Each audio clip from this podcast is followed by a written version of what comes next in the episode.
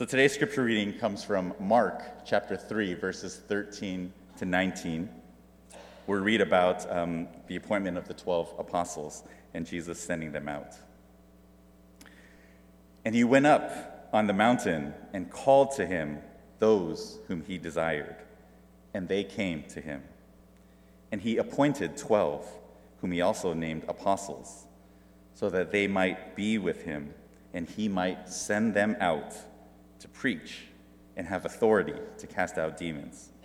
He appointed the twelve Simon, to whom he gave the name Peter, James, the son of Zebedee, and John, the brother of James, to whom he gave the name Boanerges, that is, sons of thunder, Andrew, and Philip, and Bartholomew, and Matthew, and Thomas, and James, the son of Alphaeus, and Thaddeus, and Simon the Zealot and Judas Iscariot, who betrayed him.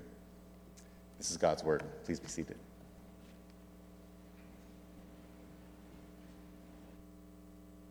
All right. Well, good morning. Good morning, everyone.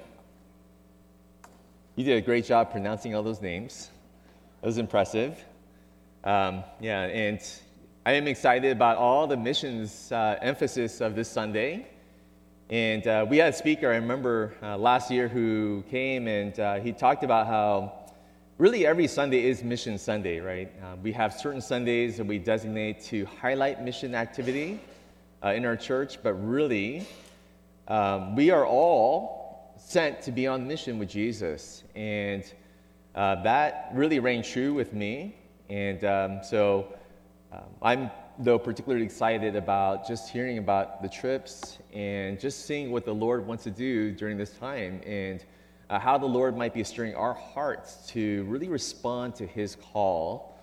And uh, so, with that, I'm going to just really ask us to go to the Lord in prayer one more time. And uh, let's ask the Lord to just speak to us. So, please join me. Our Father in heaven, Lord, we thank you we hallow your name. We praise you for sending your Son, your only begotten Son, Jesus, into this world. And Lord, you so loved us that you gave your only Son that whoever would believe in him shall not perish. Lord, we thank you that Jesus, you are the very wisdom, the righteousness of the very power of God. And Lord, through your humility, through your mercy, through humbling yourself and to the point of death on the cross, Lord, you have crushed and you've defeated the powers of Satan. And you are advancing your kingdom here on earth. And we thank you and we praise you that we've been redeemed by your blood. And Lord, I pray that um, even during this time, Holy Spirit, we ask that you would speak to us, speak to our hearts. God, move us away from living for small things, small dreams, for self centered pursuits and the things of this world. Lord, lead us away, deliver us from those kinds of evil. And Lord, um, teach us, remind us, stir in us what it means to live uh, zealously for your glory. And we ask this in Christ's name. Amen. I met with a, uh, a leadership board of another church um, a little while back ago, and this is a board of about eight men and women. Um, and as we're talking about the needs of the church, uh, I asked this question, simple question to the board. I said, Well, what do you think are the greatest needs of the church? What do you feel? And uh, each of them went, you know, one by one to just kind of discuss what are the challenges, what are the needs, and um, you hear these you know very common kind of things. Well you know i think we need we need more bible studies. Uh, we need to you know we need to really just get rooted in the word of god. We need to go into scripture and um, you know so we need maybe deeper bible studies. And another person um, just talked about how you know well we need you know kind of more vision. And this is kind of what you know this is what our church is lacking. We need direction and we need vision those kind of things. And someone else we need more we just need to go back to fundamentals and let's go back to the basics, right? Um, we need to be just grounded in what it means to be a Christian. But I remember uh, one particular uh, brother, and when it was his turn, he said something that really stuck. And it was probably the simplest thing that anyone had ever shared, but very memorable. And when he shared, he said, To be honest with you, I need to be reminded of why we're doing all this. Why, why are we doing this? Why, why are we doing all the Bible studies? Why are we doing church? Why are we, you know, why are we going through all of these things? He'd been serving on the board sacrificially, very selflessly, uh, giving much of his time, his energy. It's not that he, you know, he loved the church, obviously. He was not apathetic to the needs of the church. But I just was struck and I loved the simplicity I loved his just honesty. I just forget. I, I don't know why we're doing this as a church. And it just kind of reminded me that life is oftentimes like this, that um, we get caught up very easily in the day to day. You know, we, we wake up, we scramble to get ready for work, we go to work, we pour out our energy we're drained at the end of the day we come back we you know try to make dinner we have family obligations responsibilities we're, uh, we've got several other things we're trying to juggle and um, there's just so many different distractions on a day-to-day level so many things that we're giving our time our energy to. And at the end of the day it's and then just the routine over you know day after day week after week it just kind of repeats itself in this cycle this endless cycle. And we come to church, we worship, we do Bible studies, we have our fellowship, we have our Friday nights, we have, you know, all these different programs and activities, and we, we kind of go through these cycles, right? And then, of course, we have Mission Sunday. We have missions, you know, every once in a while, something a little bit different. But why? Um, why do we do all of this? And I think that every once in a while, what we have to do is we have to just step back and we have to look at the whole big picture of our life, and we have to look at the whole big picture of church. And we have to ask ourselves, why are we doing all this stuff? Because it's so easy to get caught up and to just forget. If I were to ask you, what gets you up in the morning, what would you say? What gets you up and what drives you every day? What is it that you have that is such a burning, overarching vision and a passion and a centeredness to your life that you say, This is the reason why I wake up every single day. This is what gets me going week after week. This is what gets me going today. Is it work? I need to get my paycheck. I need to uh, make sure my investments, my financial, whatever, I need to make sure my, my future is safe and secure. This is what gets me going. Or is it family? You know, I, I love my family. I want to take care of my family. Uh, um, I'm living for my family. Is that what drives us in life? I mean, when Jesus saved us, he had something much, much bigger in mind than just going through the routines of our life. And he had this great picture of his kingdom that when he saved you and I, he didn't save us just so that we can go through the routines of life and just so that we can come to church and um, just kind of do the weekly church thing and you know, just kind of mindlessly, routinely sort of go through it so that we could enjoy our middle class existence. He saved us for a much, much greater purpose. It's called the kingdom of God. The kingdom of God. And in this passage, in Mark chapter 3. Um, it's simple passage, but they're just, I just want to share with you just a simple message out of it today as we um, hear about missions and everything else. But in this passage, I just want to share with you a few, three very simple things. And what it is, what it is that Jesus actually calls us to as his followers, as disciples, as those of us who call ourselves followers of Jesus in this world. In Mark chapter 3, verse 13, uh, Mark records about Jesus that he went up on the mountain and called to him those whom he desired. Those whom he desired, and they came to him. They came to Jesus.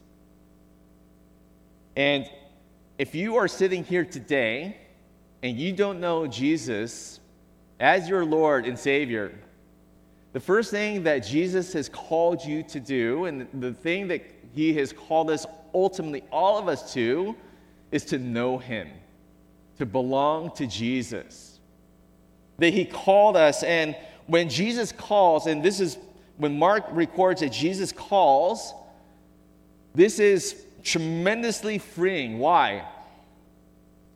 Jesus, if you look at the people that Jesus calls here, um, all these names, right? Peter, James, John, um, Andrew, Philip, Bartholomew, all these people, Jesus doesn't call impressive people at all. Most of these people were very, very unimpressive. They were, um, in fact, oftentimes very foolish. They were very selfishly uh, ambitious. They were petty. They were prideful. Um, they oftentimes missed the point of what Jesus had to say. Uh, they, they were slow at learning, at getting things. And these are the people that Jesus calls to himself. And the way that he's going to win the world, right, is not let me find out who the brilliant, talented, capable people are. He calls people like you and I, right? Very unspectacular, very unimpressive. In fact, oftentimes slow, hard, calloused, weak, filled with unbelief. And yet Jesus calls. And this calling is not again, based on your goodness, because you and I were great people, but it's based purely by His grace, His loving grace to call you and I into this relationship with Himself. And this is tremendously freeing. As you hear about missions, as you hear about these opportunities, some of you are thinking, you know what? Well, I'm not there. I'm not, I'm not one of these super Christians. I'm not like this great saint. Um, I'm just trying to like kind of survive. you know, I'm just trying to kind of make it spiritually. I'm just, I'm just sort of skimming the surface a little bit, right? I'm, You know, I'm, who am I? I'm not anybody special. But, did, but Jesus didn't call special people to himself. He didn't call impressive. By his grace, he takes people like you and I and he forgives our sins.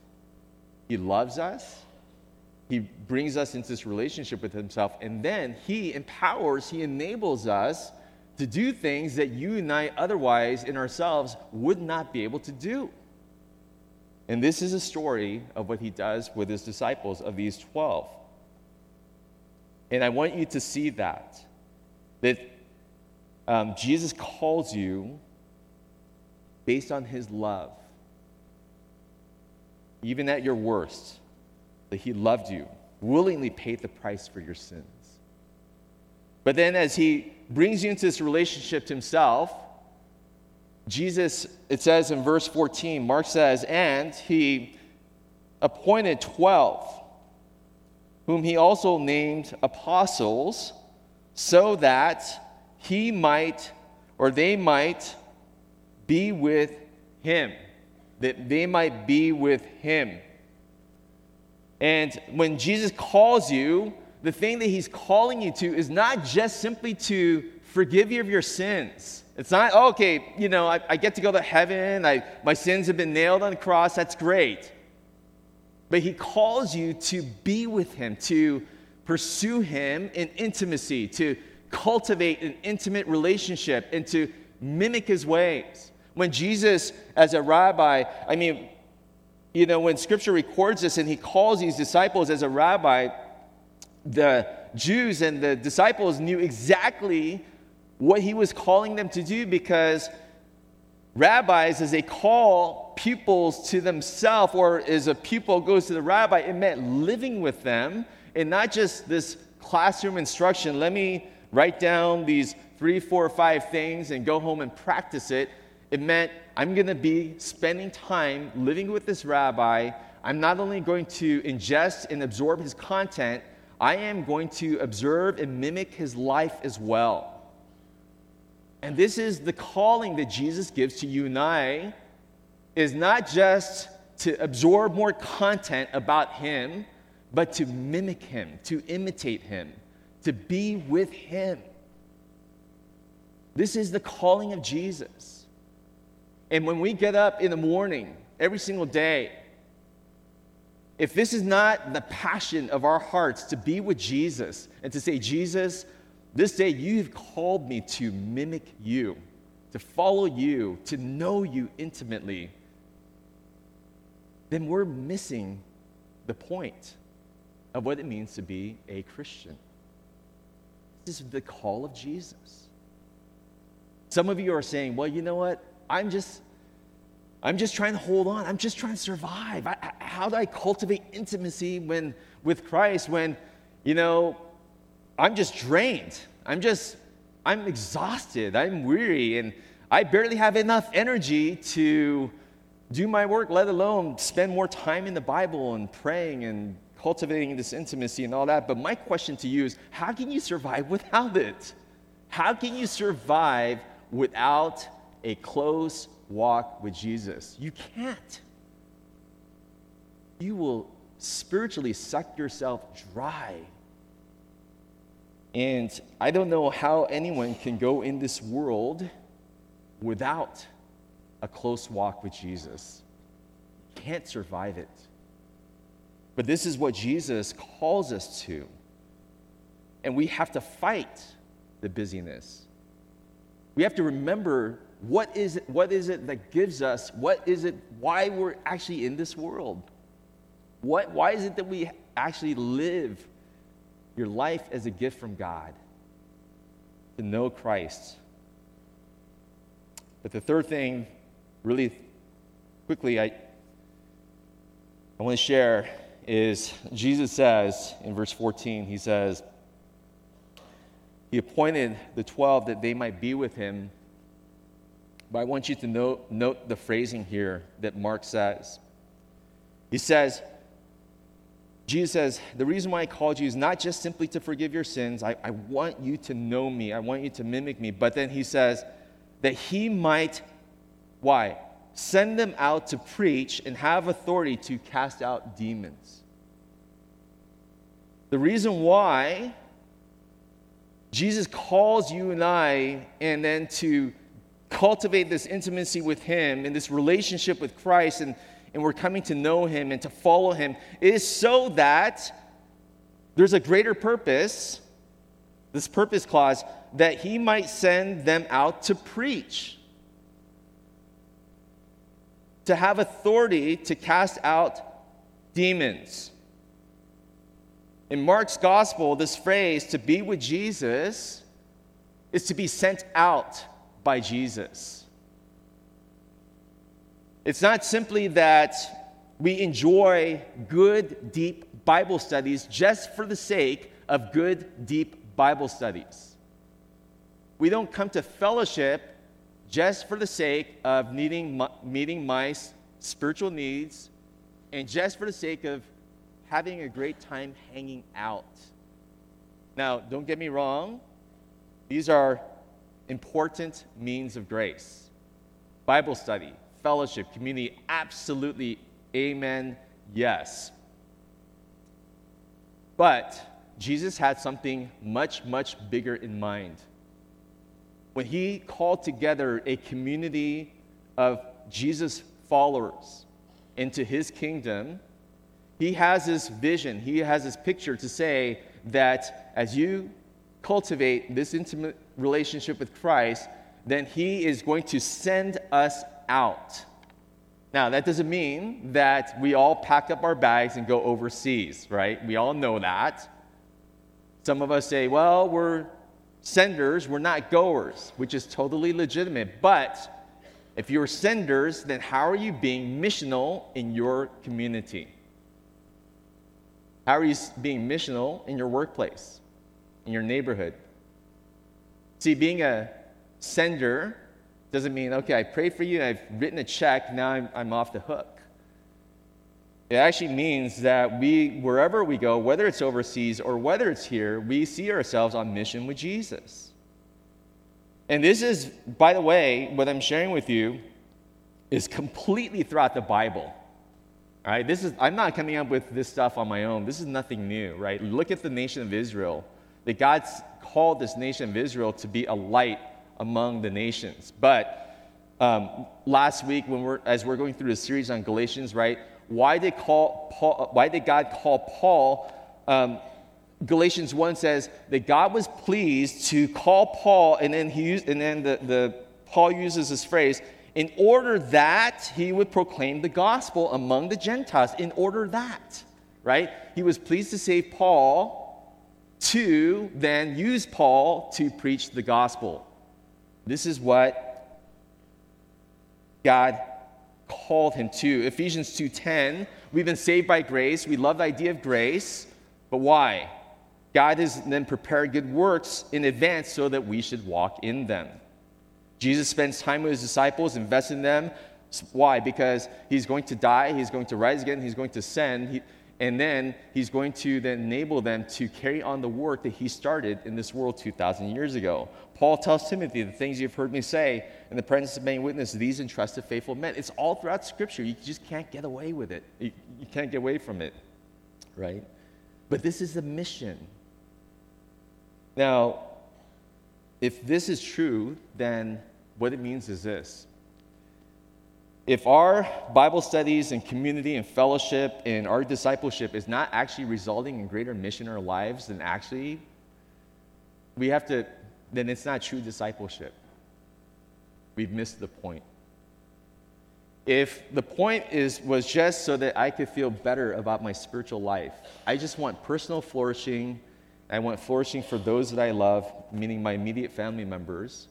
This is you know, and I'm content with that. Like I have personal peace about my relationship with Jesus. We've missed the point. This is not what the kingdom of God is about. The word apostle here is the word sent one. Some of us would think, okay, well, I'm not an apostle. I'm not one of these 12. And it's true that there are no more apostles today as we would understand this word apostle. But I would say that we are all called to be his disciples, and we, are, we cannot be true disciples unless we see ourselves as sent ones in this world. You and I, our discipleship with Jesus is not complete unless we see ourselves as those who are sent into the world to proclaim the gospel and to serve with compassion. Proclaim the gospel and serve with compassion. When Jesus commissions these 12, he's saying, Preach this gospel, but then heal the sick. Go, demonstrate the love of Christ. Use all the things, and resources that God has given demonstrate the love of Christ and then to proclaim and share what this good news of the kingdom is. I want to just conclude uh, with this um, with this one uh, thing that John Piper said. This is, he, on May 20 on May 20th, 2000. John Piper preached a sermon to a whole new generation of young people thousands, who were sitting on this you know, big grassy area. And he challenged a fresh new generation to pursue God in his kingdom plans, to rebel against the status quo. that the world teaches you and I to live in. You know, just, hey, just live for your dreams, live for your own uh, middle class existence. This is, this is the status quo, right? Um, but live for spiritual mediocrity. And he challenged this young generation. And he says this I, I will tell you what tragedy is. He says, um, I'll read to you from Reader's Digest what tragedy is. Bob and Penny took early retirement from their jobs in the Northeast five years ago when he was 59 and she was 51. Now they live in Punta Gorda, Florida, where they cruise on their 30 foot trawler playing softball and collecting shells. That's a tragedy. People today are spending billions of dollars to persuade you to embrace that tragic dream. And I get 40 minutes to plead with you, don't buy it. With all my heart, I plead with you, don't buy that dream. The American dream, a nice car, a nice house, a nice job, a nice family, a nice retirement, collecting shells is the last chapter before you stand before the creator of the universe to give an account of what you did. Here it is, Lord, my shell collection. And I've got a nice swing and look at my boat. And this is what he calls tragedy. And I want to I want us to really open our hearts today. What is it that we are truly living for? What is it that makes us wake up day after day? Why are we doing what we're doing? Why have we been given this one precious life to live that goes by just like that? Very short. And what are you and I doing to make the most of a life, one life that God has given us for the expansion of His kingdom here on earth, for His glory? What are we doing with all our hearts to pursue that kingdom vision? I want to challenge us don't sit passively back and watch your years just go by. Don't let life pass by while the kingdom of God is advancing all around you. In the meantime, we've built a nice kingdom for ourselves. Be part of something that's much greater than you and I, much greater than even our church. It's called the kingdom of God. And as we listen to these presentations, I want you and I to genuinely say, Lord, you know, like the song we sung, sometimes we just sing the words. It's good to sing the words, even if your heart is not complete like sometimes not completely there, but still good to sing it. But I want us to pray, Lord, how are you leading me? Where do I need to follow? What do I need to do to step out of my complacency, my spiritual mediocrity? And where do I need to follow you? I'm sick of living small dreams, sick and tired of it. And I, need, I want to follow something much greater. And so I've actually asked uh, Jeremy to come up. He's, gonna, he's about to um, go on a three month mission trip. And um, I want him to just share his story, and we're going to hear some other presentations as well. But um, I'm, I'm really proud of Jeremy. I'm so, um, I'm so happy to see that he took a year off after high school. And there's, uh, you know, to say, hey, let me catch a vision of God's kingdom before maybe I pursue college or whatever it is that God has for in the future. But let me pursue, let me let me catch something much greater than just you know going to school or whatever. I mean, it's nothing wrong with going to school, right? But anyway, yeah, I'll just let Jeremy share. So, go ahead.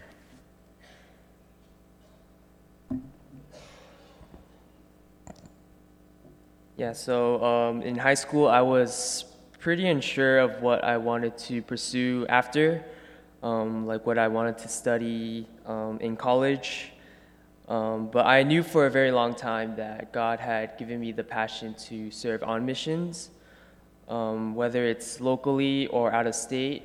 Um, and through serving on various mission trips, whether it's going to El Cajon, feeding the homeless, or even going overseas to China or Panama, God has really shown me how much the unreached people need Christ in their lives and not only that, but also shown me how I can be the one to go and share the gospel to them. And so that's eventually how I decided to take this gap year to devote my time to Christ. I figured, why wait until I have like stability, good job, when I can just go now without any worries.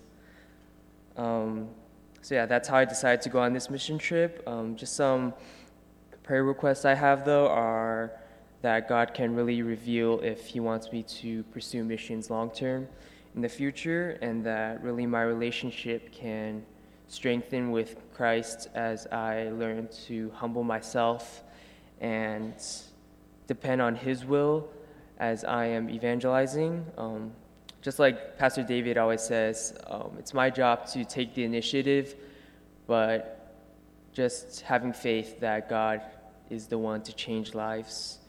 Um, yeah.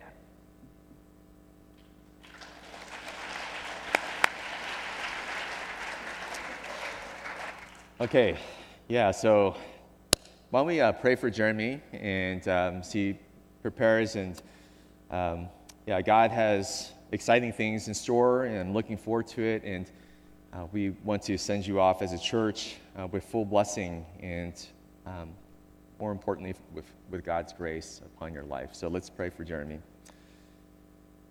Father, we are so thankful for Jeremy. God, we thank you for your work in his life, that you called him to belong to Jesus. You saved him from his sins. You died for him. And Lord, you are, Lord, um, calling him and you're leading him, Lord, to take out, uh, to go out and take these steps of faith. Lord, he doesn't know fully what lies ahead, and that's okay. You don't reveal all the steps or all the details ahead. But I pray, Lord, that you would day by day be his daily strength and grace, and that, Lord, through Jeremy, um, you might really show forth the love of Christ. And that, Lord, um, as he takes the steps out, Lord, I pray that you would show him um, in due time what, you, what plans you have for him in the future, Lord. But Lord, um, would you just be with him and uh, as he takes the, the step now, and go before him as you, you will. Be with him. And Lord, through this time, I pray that his heart would be drawing closer to you, uh, to know you and love you, and then to make Christ known. And we ask this in Jesus' name. Amen. Thank you.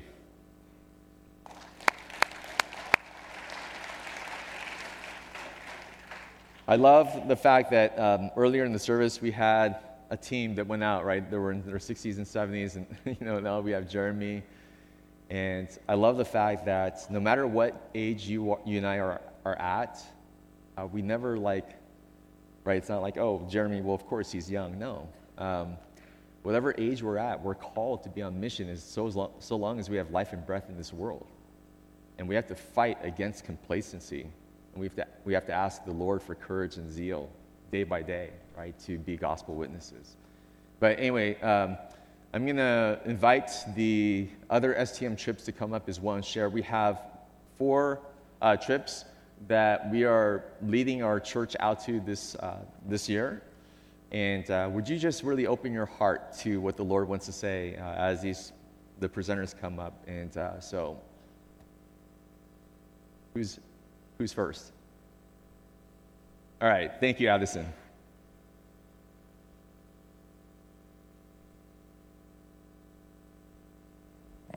Hi, everyone. So this year we're going to go back to East Asia for a short-term mission in the summer. Um, similarly to like the previous two years, um, we're going to be uh, engaging with youth and teaching English and just having time to fellowship with them and just yeah really help them with just having fellowship together and really encouraging that. Yeah. Yeah, that's it.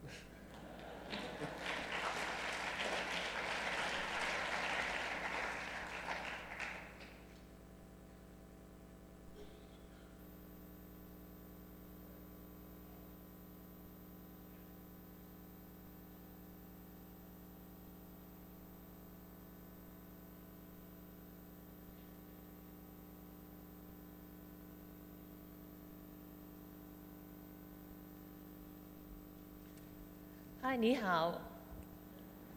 Oh, if you can understand, so you can join the Taiwanese uh, short-term mission trip this year in the summer.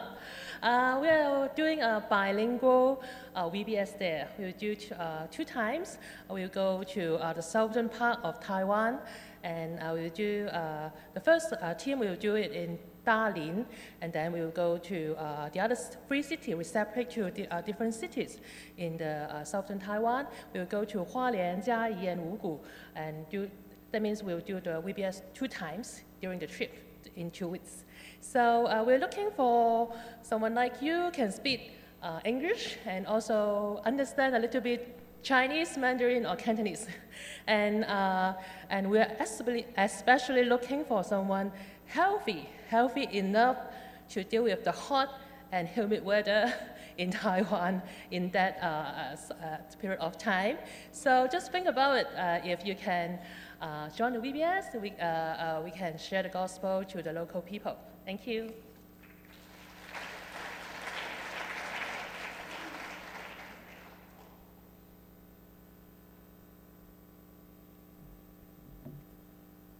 We're very thankful to the Lord for opening the door for CFC to be to partner with Operation Mobilization. It's a mission organization that works with the Dalit people in India. Dalits are excluded from the four caste system in, of Hinduism, Hinduism in India. And the Dalits are known as the outcasts in the society. So they are considered modern day slaves. They're indebted to moneylenders. They're deprived of uh, basic human rights and services.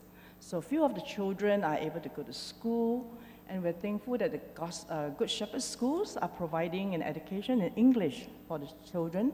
So the ministry will be among children, uh, students from grades five to eight, and we'll be communicating in English uh, with them. And there are opportunities for church ministries as well. So what we are looking for, it will be, the team will be going out in, in the fall, either September, October, and we're looking for people with ready and willing hearts to reach out and serve their Dalits. And also praying that we have a perspective, a view of the Indian culture through the gospel lenses. So if you're interested, please come by the patio. Uh, we have a table and you can find out more about the trip. Thank you.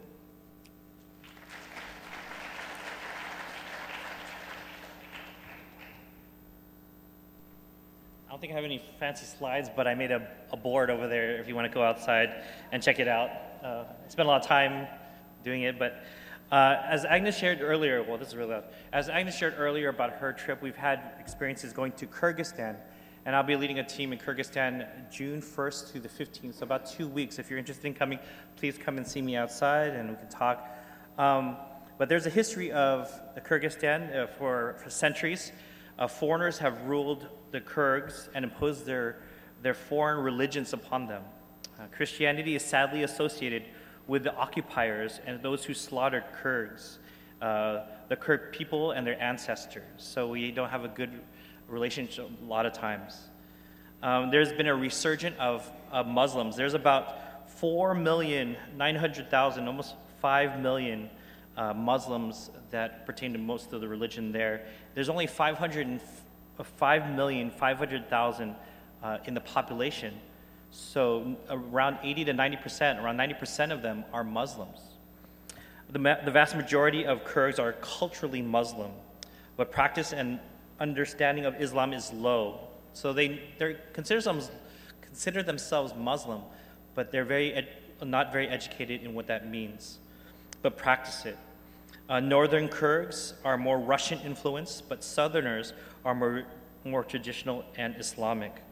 Muslim missionaries from several nations seek to strengthen to purify Islam in the area. Around 2,000 mosques and prayer rooms were built between 2000 and 2005. So within five years, they built all these buildings and places of worship, um, mostly funded by foreign money. The close association with Kyrgyz cultural identity and Islam makes becoming a Christian very difficult decision to make. So one of the things that we're going to do is we're going to do VBS. Uh, we, I've led teams on missions before, and we've done uh, VBS. And I always feel that these are, is a, this is a great time to go and to teach um, students, young students, Christianity, that they're able to sit and learn and listen. We're going to go with, we're going to, this uh, trip is going to be English speaking only. Uh, we're going to, uh, there's another team that's going to Kyrgyzstan, not to be confused with that one. Uh, that one's Mandarin speaking only, and then we're going to be doing English. But I want you to continue praying for this time. Maybe, uh, I know it's two weeks, and many of you work or go to school, but to, to maybe set aside some time and work things out so you can go overseas. The, the, we're going to be primarily in the city, um, and so it's not, it's not going to be too unfamiliar for you. But we definitely know that there's a need uh, for Christianity in this area. And we're hoping that you would take set aside time for that. And just to be in prayer, even if you don't go, but I would love to, if you can pray and partner alongside with us uh, when we go. Every time I go on mission trips, I always feel that, you know, uh, Satan is working against us because he is. But I always feel that, I, I always remember that people are praying for us and, and helps us to remember God at all times and gives us strength to continue on. So I want to encourage you guys to, um, to partner with us when we go to Kyrgyzstan. So please come outside and, and ask questions. Thank you.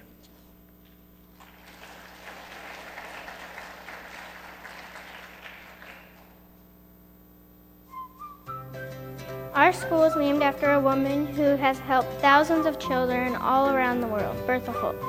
But most people just called her Grandma Holt. Bertha Holt lived here in Oregon and was known for being kind to everyone around her. She especially loved children. One day, Bertha and her husband Harry saw a movie about children in Korea who had lost their parents in the Korean War. These children didn't have any family to take care of them. Bertha wanted to do something to help because a family was what these children needed most of all. Bertha and Harry decided to adopt eight children from Korea into their family. They believed that every child deserves a loving home. Other families saw that what Bertha and Harry did and wanted to do the same. In 1956, they started Holt International so they could help more and more children find love and families. Today, Holt International works in 13 different countries, helping children and families stay healthy and stay together. All around the world, there are kids just like us who can't go to school, don't have enough to eat, and even get separated from their families. Let's help kids just like us who live around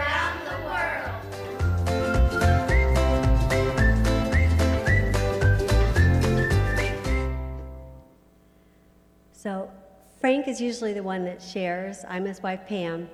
And Frank has been a goer and sender for decades, and we've gotten to visit uh, many communities that have benefited from Holt Child sponsorship.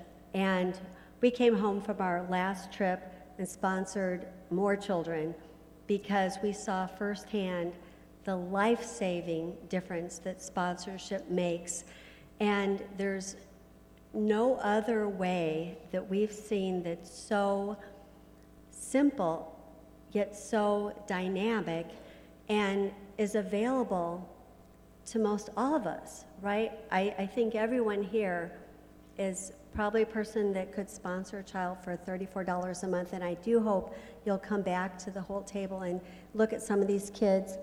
There's little girls like Jung from Korea who was abandoned, and for $34 a month, you could sponsor her while she's waiting to be adopted by a Christian family. And as soon as she's adopted, sponsorship ends, but you supply her life saving needs like formula and, and diapers and a loving, uh, a loving foster family to care for her in the meanwhile.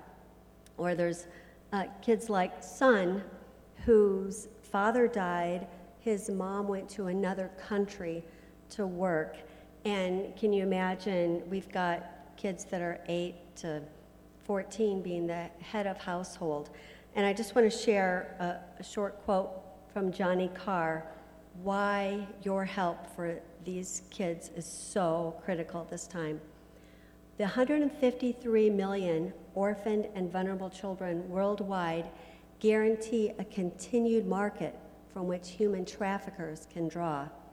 For children living outside of families, there's no one who will even know they're missing. No moral outcry, no legal search, and likely no one who even cares. We know God cares. There's over 2,000 verses in the Bible that encourage us and command us to care for the poor. James 1:27 says, "Pure and undefiled religion is this, to look after orphans and widows in their distress." And there's other verses that go on that tells the the life-saving needs of these poor, but also it changes us. Jeremiah tells us when when you care for the poor, it that's how we get that's how we know him better. So please come back to the table. Um, just to reiterate, Pastor David, Ephesians 2:10 says, "We are God's workmanship, created in Christ Jesus to do good works, which He prepared in advance for us to do." So I, I hope you'll come back to the missions fair, decide to go on a trip, and sponsor a child. Thank you so much. God bless you.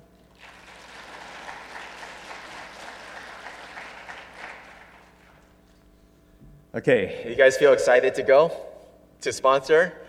Uh, I hope so. Um, you know, I, yeah, I, just a simple story. You know, the, the child that we sponsored through Holt uh, just was sharing um, that, you know, she just got picked up for permanent adoption this May. And I had mixed feelings. It's like, oh, like, I'm so glad this is the hope. But I, I kind of bonded through the pictures and the updates. You know, I felt attached to her.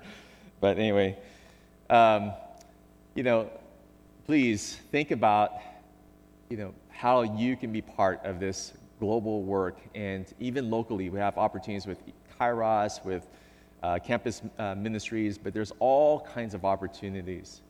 But this is what you and I were created for, right? This is why Jesus saved us. Not just so we could go to heaven. no, he saved us for something you know, far, far greater, for the kingdom of God here on earth and eternity. So think about that. And I want to leave you with this last verse. Why don't we uh, rise for the benediction? And um, the writer of Hebrews says this If any of you are ever feeling, oh, I can't do that, I can't step out, I, you know, I just, or whatever. No, that's not true. That is not true. Here's the truth. Hebrews 13 says, Now may the God of peace who bought who brought again from the dead our Lord Jesus, the great shepherd of the sheep, by the blood of the eternal covenant, equip you with everything good, that you may do his will. Um, work, working in us that which is pleasing in his sight through Jesus Christ, to whom be the glory forever and ever. Amen. This is the truth. This is the truth. God, the great shepherd of the sheep, equips us to do everything that is pleasing in His sight. Father, we praise and we thank you for your great mercy and grace in our life. We thank you for the love of Christ that's been given to us. And Lord, would you, by the power of the Holy Spirit, enable us, uh, even though we're timid and weak by ourselves, your Spirit enables us to do things that we otherwise cannot do. You've not given us a spirit of timidity, but power, love, and sound mind. And would you equip us to do everything that's good and pleasing in your sight? we ask this in Christ's name. Amen.